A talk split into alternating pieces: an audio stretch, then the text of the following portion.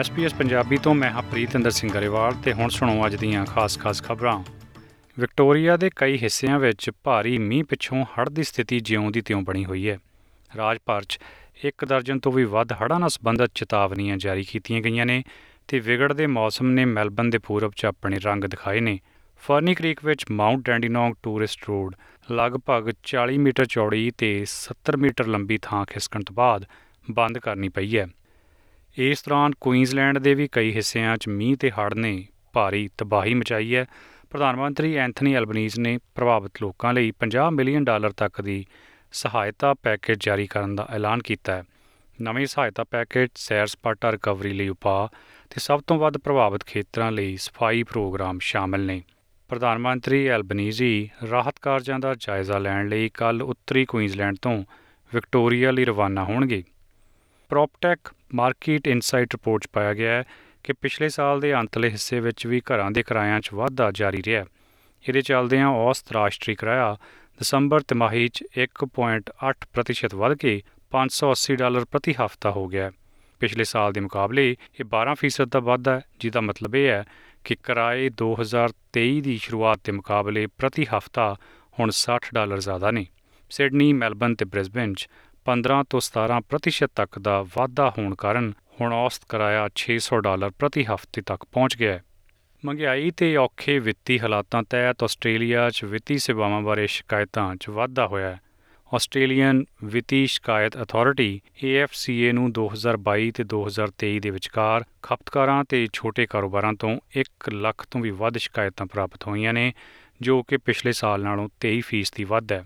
ਘੁਟਾਲਿਆਂ ਜਾਂ ਸਕੈਮ ਬਾਰੇ ਰਿਪੋਰਟਾਂ 4600 ਤੋਂ ਵੱਧ ਕੇ ਹੁਣ 9000 ਤੱਕ ਪਹੁੰਚ ਗਈਆਂ ਨੇ, ਜਦਕਿ ਵਿੱਤੀ ਤੰਗੀ ਦੀਆਂ ਸ਼ਿਕਾਇਤਾਂ ਪਿਛਲੇ ਸਾਲ ਦੇ ਮੁਕਾਬਲੇ 30% ਵੱਧ ਦਰਜ ਕੀਤੀਆਂ ਗਈਆਂ ਨੇ। ਤੇ ਹੁਣ ਇੱਕ ਖਬਰ ਭਾਰਤ ਤੋਂ। ਪੰਜਾਬ ਤੇ ਹਰਿਆਣਾ 'ਚ ਠੰਡ ਦਾ ਕਹਿਰ ਜਾਰੀ ਹੈ ਤੇ ਸਵੇਰ ਦੀ ਧੁੰਦ ਕਾਰਨ ਕਈ ਥਾਵਾਂ ਤੇ ਆਵਾਜਾਈ ਪ੍ਰਭਾਵਿਤ ਹੋਈ ਹੈ। ਕਈ ਸੜਕ ਦੁਰਘਟਨਾਵਾਂ ਬਾਰੇ ਵੀ ਰਿਪੋਰਟਾਂ ਮਿਲ ਰਹੀਆਂ ਨੇ। ਮੌਸਮ ਵਿਭਾਗ ਅਨੁਸਾਰ ਕੱਲ ਗੁਰਦਾਸਪੁਰ 'ਚ ਕੜਾਕੇ ਦੀ ਠੰਡ ਕਾਰਨ ਘੱਟੋ-ਘੱਟ ਤਾਪਮਾਨ 4.8 ਡਿਗਰੀ ਸੈਲਸੀਅਸ ਰਿਕਾਰਡ ਕੀਤਾ ਗਿਆ। ਚੰਡੀਗੜ੍ਹ ਵਿੱਚ ਘੱਟੋ-ਘੱਟ ਤਾਪਮਾਨ 7.4 ਡਿਗਰੀ ਸੈਲਸੀਅਸ ਸੀ ਤੇ ਬਠਿੰਡਾ, ਪਟਿਆਲਾ, ਲੁਧਿਆਣਾ ਤੇ ਪਠਾਨਕੋਟ ਵਿੱਚ ਵੀ ਰਾਤਾਂ ਠੰਡੀਆਂ ਰਹੀਆਂ ਨੇ ਜਿੱਥੇ ਘੱਟੋ-ਘੱਟ ਤਾਪਮਾਨ 5 ਤੋਂ 6 ਡਿਗਰੀ ਸੈਲਸੀਅਸ ਦੇ ਵਿਚਾਲੇ ਰਿਹਾ ਤੇ ਹੁਣ ਪੇਸ਼ ਨੇ ਕੁਝ ਖੇਡ ਖਬਰਾਂ।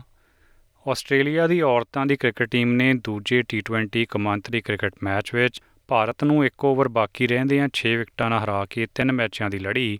ਇੱਕ ਇੱਕ ਤੇ ਬਰਾਬਰ ਕਰ ਦਿੱਤੀ ਹੈ। ਬੱਲੇਬਾਜ਼ੀ ਦਾ ਸੱਦਾ ਮਿਲਣ ਮਗਰੋਂ ਭਾਰਤੀ ਟੀਮ ਨਿਯਮਤ 20 ਓਵਰਾਂ 'ਚ 8 ਵਿਕਟਾਂ ਤੇ ਸਿਰਫ 130 ਦੌੜਾਂ ਹੀ ਬਣਾ ਸਕੀ। ਟੀਚੇ ਦਾ ਪਿੱਛਾ ਕਰਦਿਆਂ ਆਸਟ੍ਰੇਲੀਆ ਨੇ 19 ਓਵਰਾਂ 'ਚ 4 ਵਿਕਟਾਂ ਤੇ 133 ਦੌੜਾਂ ਬਣਾ ਕੇ ਜਿੱਤ ਦਰਜ ਕੀਤੀ। ਜ਼ਿਕਰਯੋਗ ਹੈ ਕਿ ਪਿਛਲਾ ਟੀ20 ਮੈਚ ਭਾਰਤ ਨੇ 9 ਵਿਕਟਾਂ ਨਾਲ ਜਿੱਤਿਆ ਸੀ। ਲੜੀ ਦਾ ਤੀਜਾ ਮੈਚ 9 ਜਨਵਰੀ ਨੂੰ ਖੇਡਿਆ ਜਾਵੇਗਾ। ਰਾਫਲ ਨਡਾਲ ਨੇ ਸੱਟ ਲੱਗਣ ਕਾਰਨ ਆਸਟ੍ਰੇਲੀਅਨ ਓਪਨ 'ਚ ਨਾ ਖੇਡਣ ਦਾ ਫੈਸਲਾ ਲਿਆ। ਉਹਨੇ ਅਜੇ 1 ਸਾਲ ਤੱਕ ਖੇਡ ਤੋਂ ਦੂਰ ਰਹਿਣ ਮਗਰੋਂ ਵਾਪਸੀ ਕਰਦਿਆਂ ਸਿਰਫ ਇੱਕ ਹੀ ਟੂਰਨਾਮੈਂਟ ਖੇਡਿਆ ਸੀ। ਨਡਾਲ ਨੇ ਚੂਲੇ ਦੀ ਸਰਜਰੀ ਮਗਰੋਂ ਸ਼ੁੱਕਰਵਾਰ ਨੂੰ ਬ੍ਰਿਸਬਨ ਦੇ ਟੂਰਨਾਮੈਂਟ 'ਚ ਕੁਆਟਰ ਫਾਈਨਲ ਮੁਕਾਬਲਾ ਖੇਡਿਆ ਸੀ, ਪਰ ਤੀਜੇ ਸੈੱਟ ਵਿੱਚ ਉਸ ਨੂੰ ਮੈਡੀਕਲ ਟਾਈਮ ਆਊਟ ਲੈਣਾ ਪਿਆ ਤੇ ਇਸ ਮੈਚ ਵਿੱਚ ਉਹ ਜਾਰਡਨ ਥੌਮਸਨ ਤੋਂ ਹਾਰ ਗਿਆ ਸੀ। ਨਡਾਲ ਹੁਣ ਤੱਕ 22 ਵਾਰ ਗ੍ਰੈਂਡ ਸਲੈਮ ਮੁਕਾਬਲੇ ਜਿੱਤ ਚੁੱਕਿਆ ਹੈ ਤੇ ਉਹਨੇ ਮੈਲਬਨ 'ਚ ਆਉਣ ਮਗਰੋਂ ਆਖਿਆ ਕਿ ਉਹਨੂੰ ਸਕੈਨ ਕਰਾ ਕੇ ਪਤਾ ਲੱਗਿਆ ਕਿ ਉਹਦੀਆਂ ਮਾਸਪੇਸ਼ੀਆਂ 'ਚ ਇੱਕ ਛੋਟਾ ਜਿਹਾ ਜ਼ਖਮ ਹੈ ਤੇ ਇਹਦੇ ਇਲਾਜ ਲਈ ਉਹਨੂੰ ਵਾਪਸ ਸਪੇਨ ਜਾਣਾ ਪੈ ਰਿਹਾ ਹੈ।